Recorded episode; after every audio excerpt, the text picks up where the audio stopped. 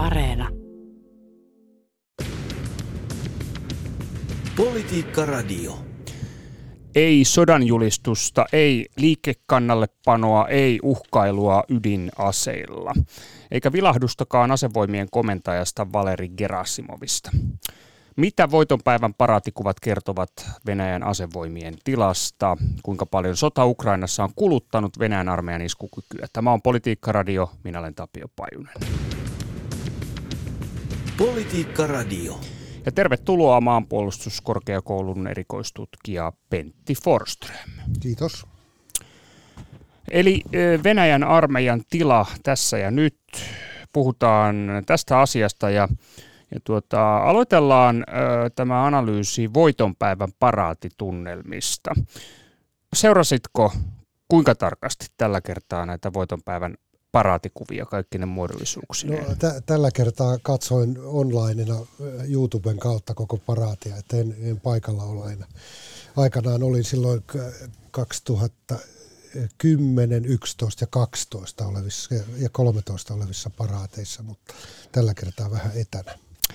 No tota, miltä näytti näin sotilaan näkökulmasta? Ky- joo, kyllähän se näytti taas hyvin viimeisen päälle harjoitelulta ja, ja ja läpiviedolta tällaiselta eksaktilta tapahtumalta kokonaisuudessaan niin, niin katselmuksen osalta kuin puheenkin osalta ja, ja, ja ohimarssin osalta ja, ja, ja sitten kalustonäytöksen osalta, että kyllähän sitä on treenattu ja se näkyy kyllä, että ei, ei siinä ole mitään ja varustukset on, on siistejä ja, ja hyvin, hyvin tällainen putsattu tapahtuma niin kuin pitää ollakin.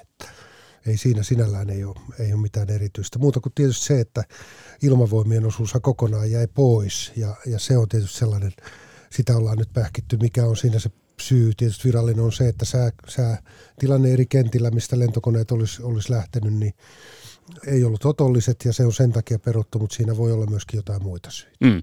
No mitä itse arvelet näistä muista syistä? No mulla on vähän se kuva, että tämä presidentin puhe oli tietynlainen äh, sellainen neutraali, hyvin niin kuin varma ja ei, ei kovin tällainen aggressiivinen ja, ja tietysti siinä tuli ne uhkakuvat, mitä, mitä on aiemminkin tullut, äh, millä tavalla Venäjä, Venäjä suhtautuu nyt länteen ja tähän sotaansa Ukrainassa, mutta tuota, kuitenkin – se eh, tietyllä tavalla oli ehkä siistitty ja siinä suhteessa myöskin kalusto ja muu, niin eh, ollaan jätetty nämä setat ja tällaiset tunnukset, jotta nyt tuolla Ukrainan sodassa nähdään, niin ne on kaikki pois ja, ja siinä suhteessa tietyllä tavalla ei haluttu provosoida sitä yleisöä, ei, ei kotona eikä ulkomailla. Ja tietyllä tavalla myöskään ehkä tämä johtui siitä, että ei haluttu tavallaan tätä tällaista Ukrainan sotaa – nostaa samalle tasolle, minkä takia juhlitaan voittoa toisesta maailmansodasta, että pidetään tietty tasoero ja, ja, ja tota, ei, ei anneta sellaista arvoa tälle sodalle, niin kuin mikä sitten historialla on olemassa. No tota, miten näistä tästä ohi, ohilennosta, niin osaatko arvioida, että liittyykö sen poisjääminen jollain tapaa näihin Ukrainan sodan tapahtumiin? No se, siihen ennakoitiin se, että se on tällaisessa, yksi, yksi osa sitä tulee tällaisessa Z-muodostelmassa oleva, olevia koneita ja se olisi varmasti pitänyt muuttaa ja, ja tota, näin ymmärtääkseni viime lauantaina kenraaliharjoituksessa se tehtiin kuitenkin, että jotain tässä välillä on, on tapahtunut, mutta tota, on, onko se sitten tällainen niin kuin siistimistilanne ja, ja, ja jos se taas jätetty pois, se olisi täytynyt muuttaa ja se on aika iso, iso rupeama suunnitella se lennot tota, aikatauluttaa ja niin poispäin ehkä se, ehkä se oli tällainen helpompi ratkaisu jättää kokonaan sitten pois. Eli voi ajatella, että suunnitelmat oli tehty jo Zetan muotoisesta lentokuviosta, mutta sitten joku päätti siistiä sen pois ohjelmasta, Kyllä, että tämä on nyt ikään kuin liikaa provosointia Joo, tai jotain muuta vastaavaa. Kyllä. Ja tietysti se, että venäläiset sanoivat, että eri kentiltä oli vaikeat lentosolosuhteet, niin ota siitä nyt sitten selvää. En, en pysty siihen en kiistämään enkä, enkä myöntämään. Mm, voi olla totta tai voi olla meriselitys. Niin voi sanotusti. olla meriselitys, kyllä. Tota noin. No joo, harvoin tähän voitonpäivän paraatiin on kohdistunut näin suurta ö, kiinnostusta kuin tänä vuonna johtuen tietysti siitä, että tästä Ukrainan sodasta totta kai, mutta myös siitä, että, että länsitiedusteluhan oli ennakoinut jo pitkään, että viimeistään voitonpäivänä presidentti Putin julistaisi Venäjän voittaneen Ukrainan sodan. No tätä voittojulistusta ei kuultu. Eikä kuultu sodanjulistusta, ei kuultu myöskään liikekannallepanosta mitään ää, tietoa, ei myöskään ydinaseilla uhkailua. Niin mitä, Pentti, voimme päätellä siitä, että jos nyt ajatellaan niin kuin sotilaan näkökulmasta, että, että Putin ei todellakaan julistanut tätä esimerkiksi yleistä liikekannallepanoa? Joo, e-, eihän, täytyy muistaa, että tämä on Tämä on venäläiselle hy, hyvin tärkeä juhla, juhlapäivä, vapaapäivä ja, ja, ja se, minkä takia sitä juhlitaan, on aika varmastikin vielä eri, eri perheissä kipeästi tiedossa ja siinä suhteessa tämä ei ole oikea paikka julistaa sotaa. Se, se on mun mielestä sellainen, jos, jos sellainen päätös tehdään, niin se tehdään jossain muualla ja siitä informoidaan muualla kuin julkisuudessa. Tällaisessa juhlatilaisuudessa ei se ole se, se ei ole se oikea aika ja paikka tehdä sitä. Mutta tota, tämä ei tarkoita sitä, etteikö sellaista varmasti olisi pohdittu. En, en yhtään epäile, että sitä vaihtoehtoa ja sitä korttia niin kun ei, ei oltaisi arvioitu ja pienemmässä piirissä mietitty, mitä se tarkoittaisi ja mitä se edellyttäisi. Mm.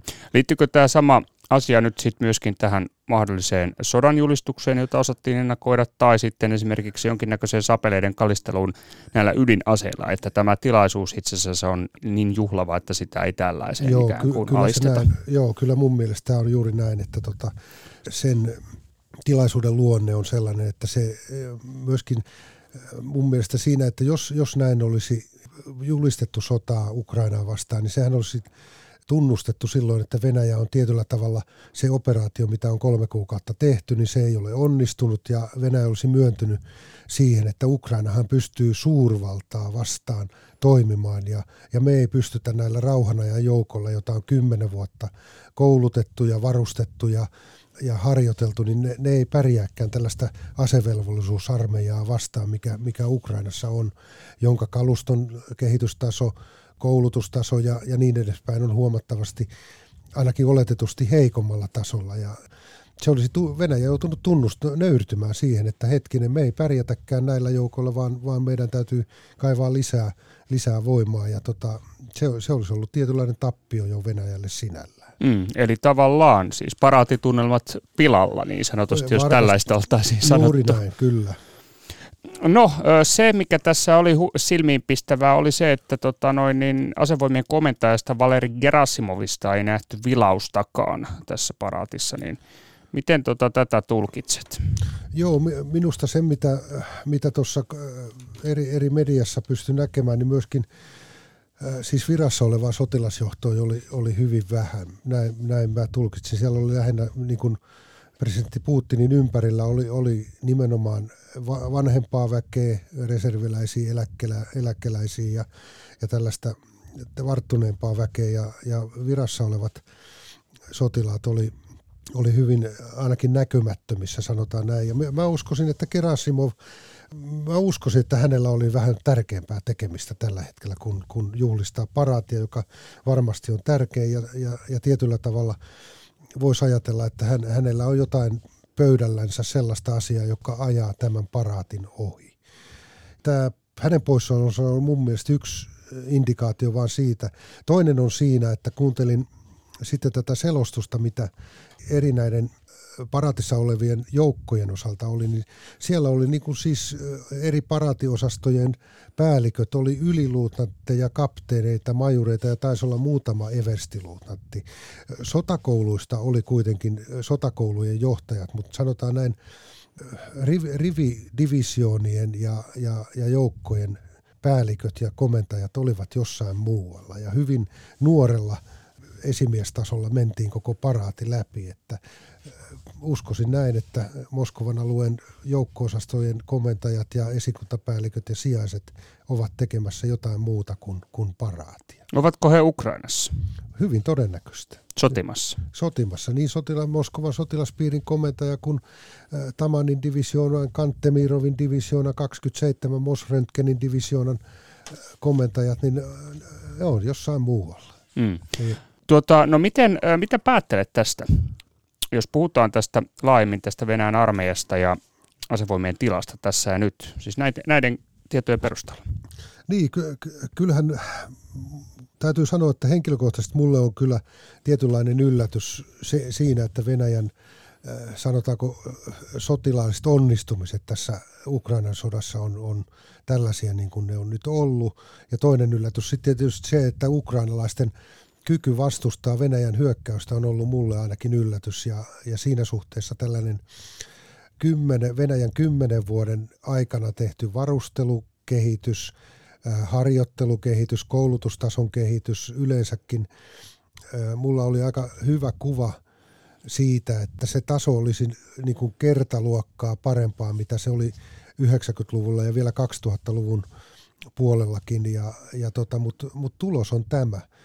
Siinä täytyy tietysti muistaa se, että, että ukrainalaiset tehti vajaan kymmenen vuotta niin kuin valmistella, pahi, varautua pahimman varalle niin Donbassin alueella kuin muutenkin, ja tuota, siinä suhteessa niin tämä määrällinen ylivoima, minkä venäläiset on, on alun perin saanut aikaan, niin ei ole niin iso, että se, se riittäisi niin kuin – Ukrainan lyömiseen sellaisenaan. Ja, ja siinä suhteessa tämä voimasuhteet on nyt eri tappioiden niin kaluston kuin henkilöstön osaltakin varmasti tasoittaneet sitä tilannetta. Ja se mun mielestä selittää aika hyvin tämän tällaisen, en nyt sano pattitilanteen, mutta aika tasapelisissä olosuhteissa nyt niin kuin toimitaan niin Ukraina kuin Venäjänkin puolelta. Että, jos ei ole päästy kovastikaan hyökkäämään, mutta ei ole kyllä jouduttu peräytymään. Mm, tasapeli tunnelmissa tällä hetkellä. Kyllä. Eli tässä on nyt siis tavallaan ö, useampi puoli. Toinen puoli on se, että Venäjän ö, armeijan pitkään puhuttu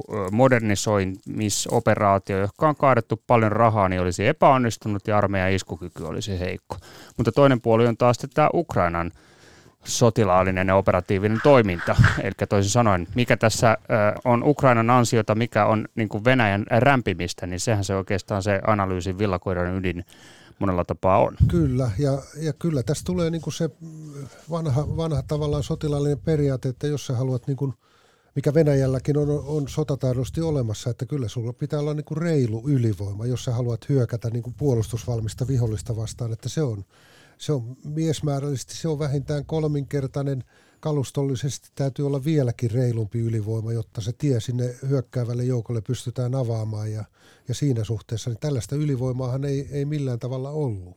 Jos venäläiset lähti alun perin siinä, nuo arviot vaihtelee siinä 150-200 000 miehen kokoisella vahvuudella, mihin operaation aikanaan lähdettiin helmikuun lopussa – niin Ukrainalla oli suurin piirtein saman verran väkeä, joskaan ei välttämättä yhtä koulutettua ja, ja näin, mutta Ukraina on pystynyt täydentämään mun ymmärtääkseni niitä puutteita ja tappioita, mitä heille on tullut, mutta Venäjällä ei välttämättä tällaista mahdollisuutta tällä hetkellä ole ja siinä suhteessa nämä tilanne ja, ja voimasuhteet on aika, aika tasan. Politiikka Radio. Joo, politiikkaradio tässä käynnissä ja minä olen Tapio Pajunen ja tänään vieraana on maanpuolustuskorkeakoulun erikoistutkija Pentti Forström. Ja meillä on tässä tuota pöydällä Venäjän armeijan tila tässä ja nyt. Analysoidaan sitä ja analysoidaan myös sitä, että minkälainen suonen isku tämä Ukrainan sota ja siinä koetut tappiot ovat olleet Venäjän armeijalle. No tässä on erilaisia arvioita siis näistä tappioista, että Venäjä olisi menettänyt Ukrainassa 6. toukokuuta mennessä ainakin 675 jalkaväen taisteluajoneuvoa ja 612 panssarivaunua. Nämä tiedot perustuvat tappioita seuraavan Onyksin keräämiin tietoihin, joita on pyritty vahvistamaan analysoimalla valokuvamateriaalia. Niin mitä arvioit, Pentti Forström, näistä näistä tiedoista. 675 jalkaväen taisteluajoneuvoa ja 612 panssarivaunua. Joo, se, sehän on ihan, ihan huima määrä. Siis puhutaan, puhutaan kahdesta panssaridivisioonasta noin suurin piirtein, mikä, mikä on. Ja, ja toisaalta, jos se suhteutetaan niin kuin näihin niin sanottuihin pataljoonan taisteluosastoihin, niin ky, kyllähän se tarkoittaa, että se on, se on 15-20 pataljoonan taisteluosaston kalusto on tuhottu. Ja, ja se tarkoittaa siis kokonaismäärästä, niin se on, se on 15-20 prosenttia ja se, se on varsin iso määrä. Sitten jos jatketaan siitä eteenpäin tavallaan, mitä se tarkoittaa, niin tähän mennessä tässä modernisointiohjelmassa, niin jos se nyt kauhean väärin muista, niin on, on puhuttu sellaista noin 50 panssarivaunun vuosivauhtia, jota on, on, on joko uusi tuotettu tai, tai modernisoitu. Siis puhutaan tällaisesta kahden, kolmen pataljoonan, ehkä vähän enemmänkin neljän pataljoonan vuosivauhdista. Ja tämä tarkoittaa sitä, että se, se, se menee helposti kymmenen vuotta ennen kuin tämä tappiot on pystytty pelkästään jo panssarivaunujen osalta korvaamaan. Mm. Ja, siinä on, ja tämä, on, tämä on puhtaasti määrällinen. Nyt on kysymys sitten se, että mitä sanktiot tarkoittaa, on se, että korkeaa teknologiaa Venäjän on, on vaikea saada maailmalta. Sitä, mitä tarkoittaa ammunahallintajärjestelmä, mitä tarkoittaa viestijärjestelmien ja viestivälineiden osalta näihin, näihin kalustoihin, niin, niin tota, se, se on, palataan tavallaan niin kuin siihen johonkin 70-luvun kalustoon, jolloin toimittiin HF-radiolla, VHF-radiolla näillä, näissä vaunuissa ja se, se ei ole millään tavalla nykypäivää. Mm. Tota, eli, eli siis huimia tappioita. Tässä on itse asiassa korkeampiakin lukuja, että Ukraina on arvioinut Venäjän menettämien panssarivaunujen määräksi 1110. Kyllä, joo. Si- siinä on, on varmasti tämä Onyksin, Onyksin arviot on yleisesti aika, aika ne, ne, ne arvioidaan aika, aika paikkansa pitäviksi ja ne, ne on niin kuin, mun ymmärtääkseni geolokatoitu joka ikinen panssarivaunu ja, ja, ja varmasti niissä on epävarmuuksia olemassa ja kaikkea ei välttämättä tiedetä, mutta tuo äh, ukrainalaisten ilmoittama 1200 panssarivaunua on ehkä se määrä, joka maksimissaan venäläisillä on ollut yleensäkin tähän operaatioon olemassa – mun mielestä siinä on, siinä on aika, aika paljon kotiin päin vetämistä, mutta tota, se varmastikin jossakin tästä väliltä se, se oikea totuus löytyy. Mm. Mutta puhtaasti siis näitä lukuja, niin, niin, niin pidät niitä erittäin merkittävänä suoneniskuna Venäjän armeijan iskukyvyllä ja suorituskyvyllä. Kyllä, Näinkö? nimenomaan, ja nämä on, nämä on niitä uudempaa, uudempaa ja modernisoitua kalustoa, mikä on, on, on tuota, tässä asevoimien reformin yhteydessä joko päivitetty, niin kuin updateattu vastaamaan nykypäivän äh, taistelukentän kuvaa, ja, ja ne on mennyttä. Ja tässä on niin kuin mun mielestä näissä tappioissa on, niin kuin täytyy muistaa se, että niistä on noin kolmannes on sellaista, jotka on, on mitä tämä sivusto sanoo, että ne on captured. Mm. Ne on otettu haltuun, että onko niistä kuinka paljon käyttökelpoista, onko Ukraina pystynyt ottamaan ne omaan käyttöönsä, jos pienellä korjauksilla, mutta tota, vaikka niistä saataisiin puolet, niin se tarkoittaa sataa panssarivaunua, jota varmastikin pystyttäisiin ainakin puolustustaistelussa käyttämään. Mm, Ukraina pystyy hyödyntämään. Y- Ukraina pystyisi hyödyntämään ja siinä suhteessa se tota, helpostikin kääntää tämän voimasuhteen Ukrainan eduksi. Ja nopeastikin, eikö? Kyllä, kyllä. No joo, tässä on lisääkin näitä lukuja. Ö, siis puhutaan 347 panssaroidusta taisteluajoneuvosta, 163 itse liikkuvasta tai hinattavasta tykistä, 108 panssaroidusta miehistön kuljetusvaunusta, 58 lennokista, 39 helikopterista, 26 ilma-aluksesta ja kuudesta laivaston aluksesta.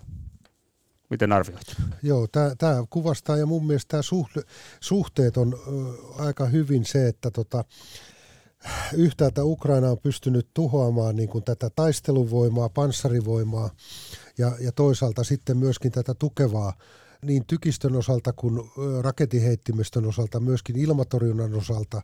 Ja siinä suhteessa niin on, on isketty sinne, mikä tavallaan kipeimmin vaikuttaisi ukrainalaisten taistelukykyyn. Ja siihen on pystytty tota, vaikuttamaan. Ja si, siinä suhteessa nämä panssariajoneuvojen tappiot sinällään, niin ne, nehän, kun muistetaan se, että mitä Kiovan ympäristössä tapahtui, minkälaista Venäjän sotilaallinen toiminta siellä oli, niin se varmastikin kuvastaa myöskin niitä, että henkilöstötappiot on myöskin aika melkoisia nimenomaan näiden panssaroitujen ajoneuvojen osalta, jos niiden yhteismäärä puhutaan siellä niin kuin reilussa niin kuin vahvistettujen tietojen mukaan suurin piirtein yli tuhannessa, mm. niin, niin tota, se tarkoittaa sitä, että silloin on, jos siellä on jokaisessa noin seitsemän, kahdeksan kaveria sisällä tai lähellä, niin se tarkoittaa noin 7-8 tuhatta kuollutta jo pelkästään sen niin kuin varjolla, että tota, se on aika iso menetys. Ja, ja mun mielestä silloin se tarkoittaa vain kokonaisuudessaan, tämä tarkoittaa sitä, että hyvinkin Venäjän lähtökohtaisesta niin kuin taistelukyvystä niin neljännes, jopa kolmannes on, on, on poissa kokonaisuudessa. Ja siinä suhteessa taas palataan siihen, että tämä taistelutilanne tällä hetkellä niin on ehkä tätä kautta myöskin selitettävissä. Mm. Niin vähintäänkin tämä niin sanotusti, että, että tasuria pelataan. Niin, kyllä. Muuhun ei ole mahdollisuuksia Kyllä. siis. Joo. Ja tuota, tässä suhteessa puheet suurhyökkäyksistä ovat, ovat siis niin kuin Venäjän puolelta haihattelua vai joo, näinkö? Kyllä joo, näin sanoi jo silloin, kun se tuossa aikanaan alkoi, niin tota, ei, ei mistään suurhyökkäyksestä voi olla, olla kyse, koska se väki, joka siis itse asiassa sama organisaatio vähennettynä tappiolla siirrettiin ainoastaan Donbassiin, että tietynlainen painopisteen muutoshan siinä tapahtui, mutta ei se suor, suurhyökkäyksestä voida puhua. No joo, mainitsit tässä näitä miestappioita, niin niistäkin muutama luku. Siis Ukrainan mukaan sodassa olisi kaatunut 24. helmikuuta lähtien lähes 25 000 venäläissotilasta, joista jopa 12 kenraalia. Miten itse arvioit näitä Joo, miestappioita? nämä, jos lähdetään tästä helpommasta päästä, nämä 12 kenraalia on varmastikin hyvin lähellä totuutta ja, ja se kertoo vain siitä, että tota, venäläistä johdetaan edestä ja, ja, ja nämä kenraalit on joutunut olemaan siellä oikeasti taistelun tuoksinassa ja kuvastaa tietyllä tavalla sitä nykyaikaista sodankäyntiä, että ei ole niin kuin ennen, ennen oltiin äh, sotilaat on etulinjassa rintamassa ja, ja johtajat on jossakin takana. Se, se ei pidä paikkaansa. Toisaalta se kuvastaa myöskin sitä, että Ukraina tiedustelu on pystynyt hyvinkin äh, keskittämään fokuksensa niin kuin johtamispaikkoihin ja siinä suhteessa saamaan niin kuin se käärmeeltä niin sanotusti pään poikki, niin se, se loppuosa ei paljon häiritse enää sen jälkeen. Tuo kokonaistappioiden määrä 25 000, se, se kyllä on, siihen ei kukaan, ei, ei myöskään lännessä oikein se pidetään sitä arviota vähän liioteltuna, että ehkä se on siitä puolet pois, Mm. 5000 pois, ehkä yleisesti liikkuu siinä 15 000 sotilaan tappion puoleen ja toiseen, ja, ja nämä on tietysti vaikeita arvioida, mutta, tota, mutta yleisesti näin, näin lähdetään, että siinä on, siinä on ehkä aika pikkasen reilusti nyt arvioitu näitä, että No jos ö, 15 000, se taitaa olla luku, jonka Britannia on muun muassa esittänyt Venäjän, Venäjän joo. tappiosta, niin, niin miten arvioit tätä sitten Venäjän sietokykyä? Puhutaan tuollaisesta tappioluvusta, Joo, kotirintama, armeijan iskukyky, Joo, kokonaisuus. kyllä se tietysti se, ne uutisointi, mitä eilen voitonpäivänä tuli ja, ja tuolta Mo- Moskovasta nimenomaan, niin, niin tota, kyllä se tietynlainen paisto se, että siellä, nämä on tietysti hyvin yksittäisiä esimerkkejä, että tietyllä tavalla hyväksyttiin, että sotaa käydään nyt ja, ja, ja tota, ja vielä venäläisittäin se on uskottavaa, minkä takia käydään ja, ja tietyllä tavalla sitten hyväksytään nämä ja, ja varsinkin siinä on motivaationa se, että minkälaisen korvauksen valtio sitten maksaa näille kaatuneiden omaisille ja näin, niin se, se on tietyllä tavalla varmastikin siedettävää venäläisittäin. Tietysti se yhtä perhettä ja sukua se, se riipasee, kun sieltä poikalapsia kuolee. Mutta tota, tästä täytyy muistaa se, että pa- tap, sitten taas haavuttuneita ja paljonko niitä on. Sitten Mm. perinteisesti se on yleensä se voi, suhde on ollut yhtä kaatunutta kohti on kaksi kolme haavoittunutta ja se, se tarkoittaa sitä, että siellä ollaan niin kuin 40-50 000 sotilaan kokonaistappiossa noin sinällään. Paljonko niistä on pystytty tavallaan palauttamaan sitten rintamalle ja taistelutehtäviin on äärimmäisen vaikea ajatella, mutta kuitenkin isoista summista on olla, jos sellaista voi nyt sa- sanoa, mutta tota, ja, ja se tarkoittaa niin kuin kokonaismäärästä, että si- silloin liikutaan siellä 15-20 prosentin luokassa myöskin viidennes taisteluvoimasta miehistöaineesta on, on käsitelty. No tota, näiden tietojen pohjalta, niin, niin miten arvioit siis Venäjän operatiivista kykyä tällä hetkellä nyt ihan suoraan Ukrainan rintamilla? Joo, operatiivinen kyky on varmasti se, että taistelua tullaan jatkamaan. Siis äh, kyllähän Venäjä voittoa tähtää, minkälainen se voiton sisältö sitten on, niin se on toinen asia, mutta tuota, kyllähän tässä näyttää niin, että ei, äh, tähän mennessä nyt ollaan tällaisessa niin kuin kulutusvaiheessa, kulutetaan toista tykistön tulella, ohjustulella, ilmavoimien tulella ja, ja, ja tuota, pyritään niin kuin saamaan jonkunnäköinen ratkaisu aikaan, mutta missään, ei, ei Harkkovasta etelään, ei Donetskissa, ei Mariupolista pohjoiseen, ei ole missään, ei ole päästy oleellisesti eteenpäin, että tota, mitä Venäjä sitten seuraavaksi voisi tehdä, niin ehkä voisi keskittää johonkin mutta tota, se, se vie taas viikkoja ja eteenpäin ja, ja sota vaan pitkittyisi. Mm. Niin, tämä on hyvä kysymys. Mitä seuraavaksi tapahtuu, jos ajatellaan nimenomaan Venäjän puolella? Joo, Venäjällä on yksi hankaluus, on, on, on tuo varusmiesten kotiuttaminen ja palveluksen astuminen on paraikaa päällä, siis kutsunnat on päällä. Ja tota, se päättyy tuossa kesän, kesän korvalla. Ja tuota, siinä on tietysti teknisesti on mahdollisuus, että palvelukseen kutsuttavat alokkaat niin siirretään suoraan rintamalle ja, ja jonkunnäköisiin tukitehtäviin tai puolustustehtäviin tai sivusuunnan tehtäviin ja, ja tuota, täydennetään niillä pu- puutteita ja, ja tota, se on, se on tietysti yksi, yksi mahdollisuus. Toinen mahdollisuus on se, että nyt sisällä oleva kotiutettava ikäluokka, sitä ei kotiutetakaan, vaan jätetään palvelukseen. Yksi vaihtoehto on, on, on kutsua reserviläisiä kertausharjoituksiin ja, ja siirtää ne sitten operaatioalueelle ja, ja tota, se on yksi. Ja tota, tietysti sen neljäs vaihtoehto on, on sitten jonkunnäköinen liikekannallepano nimenomaan sotilaallisesti se voi olla alueellisesti rajattu. Joltakin alueelta otetaan, mä en usko, että Moskovasta ja Pietarista ja muista suurkaupungeista hirveästi nuoriso on ko- kovin kirkuen lähdössä niin kuin taistelemaan ukrainalaisia vastaan, vaan se on sitten niiltä alueilta, jossa, jossa tulotaso ja, ja elintaso on yleensäkin vähän matalampaa, niin se voi, voi tulla hyvinkin kyseeseen. Ja, ja, ja tässä on, mutta, tota, mutta miesmäärästä, vaikka, vaikka tiedetään, että siis – 200 000 varusmiestä koulutetaan joka vuosi, mutta tota, paljonko niistä on sitten käyttökelpoista ja niin siinä näyttää olevan se yksi puute. Ja nuo tappiot, mitä puhuttiin noista materiaalista, niin, niin tota, siellä se paras terä on, on, kärki on katkaistu. Mm. Että ei ole kalustoakaan. Ei, kalustokin alkaa olla niin kuin käytössä, että se mitä on olemassa. No joo, eli, eli siis toisin sanoen tämä liikekannallepanokortti, niin, niin pidät sitä sanotaan nyt näin, että semmoisena korttina, että, että ei, ei kannata lähteä pelaamaan tässä tilanteessa Venäjän, Venäjän toimesta, näinkö?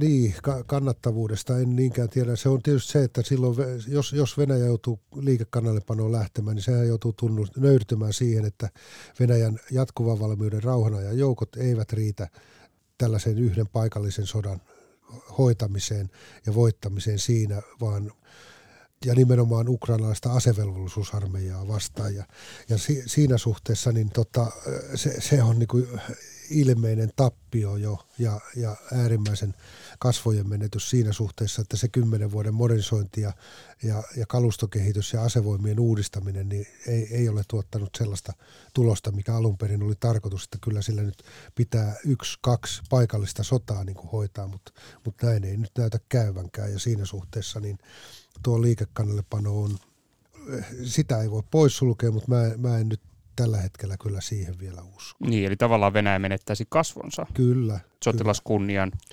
tehdessään tämän operaation tavallaan, kyllä. ja, ja, ja sitä haluavat varjella. Kyllä. Tuota noin, no miten tota, sen verran vielä, että tämä ydinasekortti, Sitähän on paljon puhuttu ja nythän tuossa tilaisuudessa siis Putin ei vihjannut ydinaseesta sanallakaan. No itse totesit, että se on niin arvokas tilaisuus, että sitä ei sellaisiin, sellaisiin puheisiin yleensä tuota, no niin alisteta, mutta mitä ajattelet tästä ydinasekortista mahdollisena ikään kuin ratkaisutekijä? Se on tietysti, siinä on ensinnäkin tietysti saa se, että että Venäjä on ydinase suurvalta, se se on, sillä on ne kalusto olemassa, sillä on niin strategisia kuin taktisia ydinaseita ja tota, kyllähän se sellainen Pandoran lipas on, jos, jos siihen lähdetään, että sen seurauksista ei, ei kukaan sitten tiedä, mitä, mitä, miten maailma reagoi siihen ja muut ydinasevallat. Kyllähän se tietysti on muistettava, että se on, se on aikanaan tehty taistelukentän aseeksi, nimenomaan taktinen ydinase. Ja, ja kyllähän siinä tietynlaista varoitusta, jos ajattelisin venäläistä, niin tietynlainen varoituslaukaus taktisella ydinaseella, siis esimerkiksi Nova ja Semlialla jonkunnäköinen ydinkokeen tekeminen, joka, johon liittyy sopiva informaatiovaikuttaminen, niin, niin tota, muistuttaisi siitä, että tämä on niin yksi mahdollisuus, jos ei mitään ratkaisua saada aikaan, niin tätä voidaan myöskin käyttää, että tota, kyllähän se kortti siellä on olemassa, mutta kyllä se kynnys on, on äärimmäisen korkea ennen kuin siihen lähdetään. Että tota, mä en usko, että vielä Venäjä kokee olevansa niin niin altavastaajana, että siihen, siihen jouduttaisiin lähtemään. Mieluummin vaikka sitten selitellään ilmeinen tappio jollain tavalla jonkinnäköiseksi osavoitoksi. Kyllä, juu, nimenomaan näin, että nimenomaan tuossa nyt on tietysti saavutettu on sitä Donbassin aluetta ja, ja, ja Krimi ja, ja Krimille johtavaa väylää, niin kyllähän siinä tietynlaista vo, voiton elementtejä on olemassa, mutta onko se riittävää, niin se on toinen asia. Niin, ja suostuuko Ukraina siihen Joo, sitten millään tapaa? Nimenomaan, että... onko Ukrainalle sitten se sopiva hinta siitä asiasta? No tota, tällainen tieto vielä tähän, Pentti Forström, että Yhdysvaltain puolustusministeri Lloyd Austinin mukaan siis, hän totesi tavallaan ikään kuin, tai sanotti sitä lännen ajattelua suhteessa tähän Venäjän sotimiseen Ukrainassa ja, ja totesi, että, että haluamme nähdä Venäjän heikentyneen siinä määrin, ettei se voi tehdä asioita, joita se on tehnyt hyökätessään Ukrainaan. Niin miten arvioit, että missä tässä suhteessa mennään tällä hetkellä? Pystyykö Venäjän armeija edelleen, mukaan lukien nämä tappiot, niin tekemään niitä asioita, joita se on tehnyt – tähän mennessä hyökätessään Ukraina? E, niin, kyllä mun mielestä karkea johtopäätös on, että tällä hetkellä ei pysty. Se on, se on yksi, yksi sota, mitä, mitä Venäjä pystyy käymään ja kohtuullisen äh, sanotaanko huonolla menestyksellä, ja, ja to, mutta to, toista samanlaista episodia, niin ei, ei kyllä kyky siihen riitä tällä hetkellä. Ja siinä suhteessa tuo kannanotto, kannanotto lännessä kyllä viittaa siihen, mitä nimenomaan halutaan tehdä, että se, se sillä luodaan, niin kuin, no valitettavasti nyt Ukrainahan siitä sen kalleimman hinnan maksaa, mutta tuota, alennetaan sitä Venäjän sotilaista kykyä niin, että ei tällainen uhka venäläistä, ei nimenomaan rauhanajan uhkaa, ei, ei olisi olemassa. Tai ainakaan se ei olisi niin korkea, mitä tähän asti on, on arvioitu. Eli terä on katkaistu. Terä, terä on kynästä, kynästä. Se terävin kärki on varmasti poikki. Että.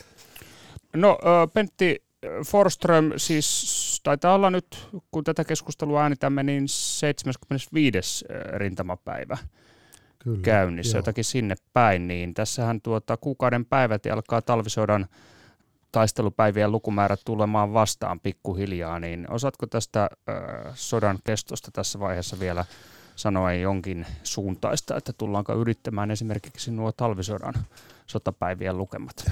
Jos, joo, tällä hetkellä tämä tilanne, jos tässä niin kuin näyttäisi olevan, että ei, ei ole, ei ole niin kuin romahdusta tai toisaalta niin kuin mitään me, ylivoimasta menestystä saa, saatavissa aikaan, niin kyllähän tämä näyttäisi aika, aika tasapelitilanteelta tämä peli oleva, jos näin tällaista jääkiekkotermiä voi käyttää. Mutta tuota, ja siinä suhteessa tämä kaikki viittaa siihen, että tämä, tämä, tämä tilanne voi jatkoa. Kyllä Venäjällä resursseja riittää, ampumatarvikkeita riittää, mutta niin näyttää myöskin Ukrainalle riittävän. Ja, ja tämä, siinä suhteessa tämä länsiapu on varmasti aika kriittistä myöskin Ukrainan kannalta. Ja, mutta onko, onko Venäjällä sitten joku valttikortti vielä käytettävissä, niin kyllä perinteisesti venäläinen on, on innovatiivinen näissä asioissa ja voi, voi ryhtyä johonkin toimenpiteisiin, mutta tuota, kyllä tässä helposti tätä menoa, niin kuukausi vielä menee eteenpäin. Mm. Etkä osaa vielä arvioida tuosta tulevasta innovaatiosta? En, ky- kyllä se, se tietyllä tavalla se mun mielestä tietynlainen painopisteen tai, tai voiman keskit, nimenomaan tulivoiman keskittäminen johonkin yhteen hyvin suppeammalle alueelle antaisi tietyllä tavalla tietä on se sitten sieltä Harkkovasta eteläänpäin tai, tai Mariupolin suunnalta pohjoiseen tai, tai Donbassista, äh, Don, Donetskin, Luganskin alueelta sitten joku, jonkunnäköisen kiilan tekeminen, jolla, jolla Ukrainan äh, pääosa voimista pystyttäisiin niin kuin saamaan niin kuin vetäytymisasetelmaa, mutta, tota, mutta, mutta ilmavoimat ei esiintynyt voiton päivänä, niin, niin tota, onko ne, ollaanko niitä keräämässä sitten johonkin muualle, että Mm, toistaiseksi ilmavoimat eivät ole saaneet juuri mitään aikaiseksi. Tätähän on hämmästelty, koska on kuitenkin ollut se ennakko-oletus, että, että nimenomaan joo. ilmavoimilla riittäisi sitä suorituskykyä. Joo, se, se on kyllä joo näin. Ja, ja tota, sitten on kyllä arvioitu, että se voi johtua niin kuin koulutustason puutteesta, se joutuu kaluston puutteesta, joutuu ampumatarvikkeiden puutteesta, että sitä ei ole, ei ole täysimääräisesti. Tai voi olla, että tämä johtamisjärjestelmä venäläinen yhteisoperaatio ei ole vielä koulutuksessa siinä vaiheessa, että sitä pystyttäisiin täysimäärin hyödyntämään. Maanpuolustuskorkeakoulun erikoistutkija Pentti Forström.